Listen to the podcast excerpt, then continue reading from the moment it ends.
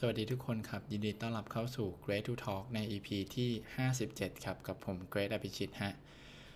อ่า EP นี้นะครับมาต่อกันที่วิธีการเข้าถึงความสุขแบบออกซิโตซินนะครับ ในเรื่องของความซาบซึ้งใจนะครับเเขาบอกว่าเพียงแค่เราเนี่ยมี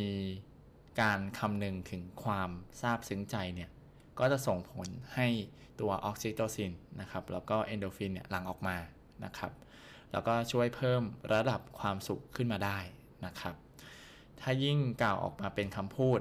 ด้วยว่าขอบคุณนะครับ จะยิ่งได้ผลมากขึ้นหลายเท่า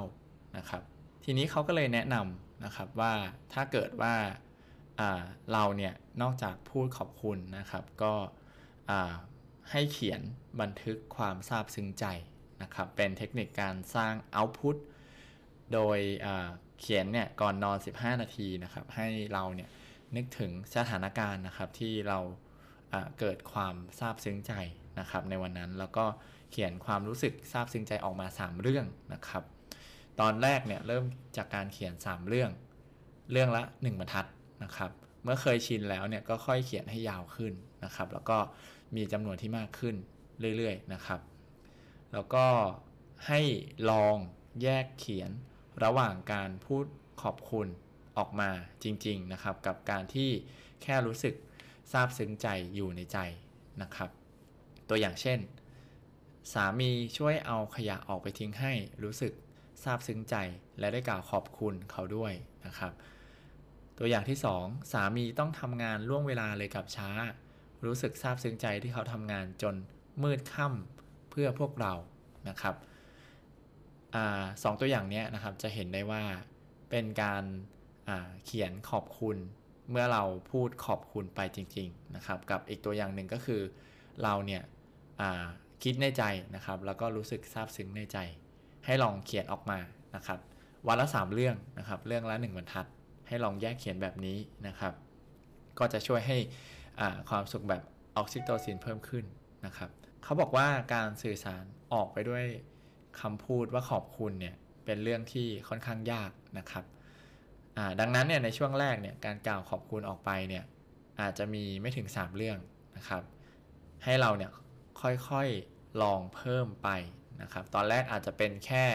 การเขียนซาบซึ้งใจก็พอนะครับ อาจจะไม่ต้องพูดออกไปก็ได้นะครับ แต่ว่าในปัจจุบันนะครับ ถ้าเกิดว่าเรารู้สึกขอบคุณแล้วก็ซาบซึ้งใจใครเนี่ย บางทีเราอาจจะไลน์ไปหาเขาเลยก็ได้นะครับไลน์ไปเพื่อขอบคุณเขานะครับ ก็จะเป็นเเรื่องที่ง่ายขึ้นนะครับสำหรับยุคปัจจุบันนี้นะครับเขาบอกว่าคำว่าขอบคุณเนี่ยเหมือนเป็นคาถาวิเศษนะครับ เพียงแค่เราพูดออกไปนะครับ หรือว่าพิมพ์ออกไปเนี่ยมันไม่ใช่แค่ ออกซิโตซินจะหลั่งออกมานะครับ แต่ก็จะมีเอนโดฟินหลั่งออกมาด้วยนะครับ ทั้งคนที่พูดออกไปเองนะครับ และคนที่เป็นผู้ฟังด้วยนะครับเอนโดฟินเนี่ยก็คือสารแห่งความสุขขั้นสุดยอดนะครับ ที่มีประสิทธิภาพในการ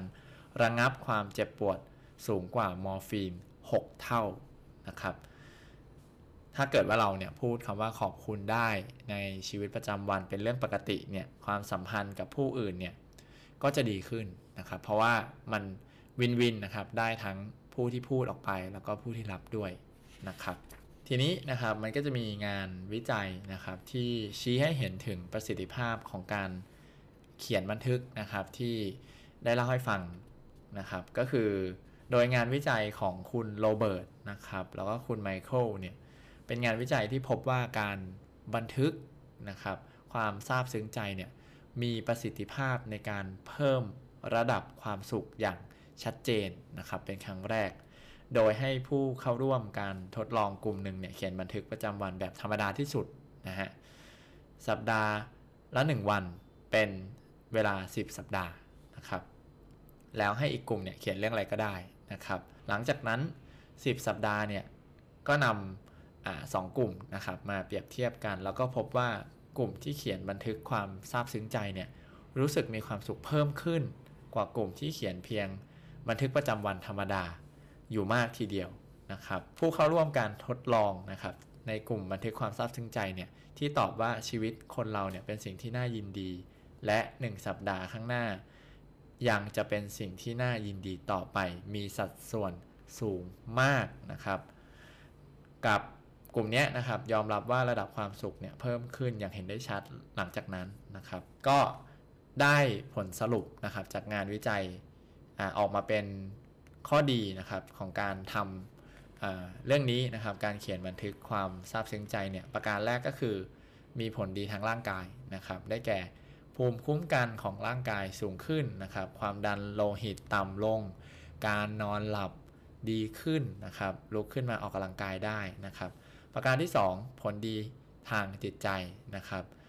ได้แก่การมีความคิดบวก การมองโลกในแง่ดีมากขึ้น แล้วก็มีความสุขมากขึ้นนะครับ แล้วก็ประการสุดท้ายเนี่ยคือผลดีทางสังคมนะครับ ได้แก่การช่วยเหลือผู้อื่นมากขึ้น ใจกว้างกับผู้อื่น แล้วก็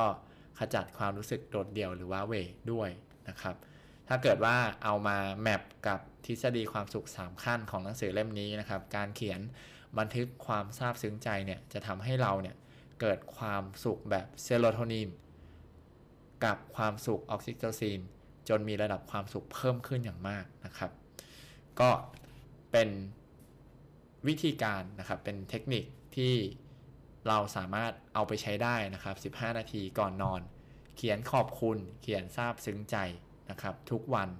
แล้วความสุขของเราก็จะเพิ่มขึ้นนั่นเอง นะครับ ก็เดี๋ยวกลับมาพบกันใหม่ EP หน้าครับ กับเทคนิคอื่นๆนะครับ ที่จะช่วยให้เราเข้าถึงความสุขแบบออกซิโตซินแบบนี้นะครับ เดี๋ยวกลับมาเจอกัน EP หน้าครับ กับผม Great to Talk นะครับ สวัสดีครับ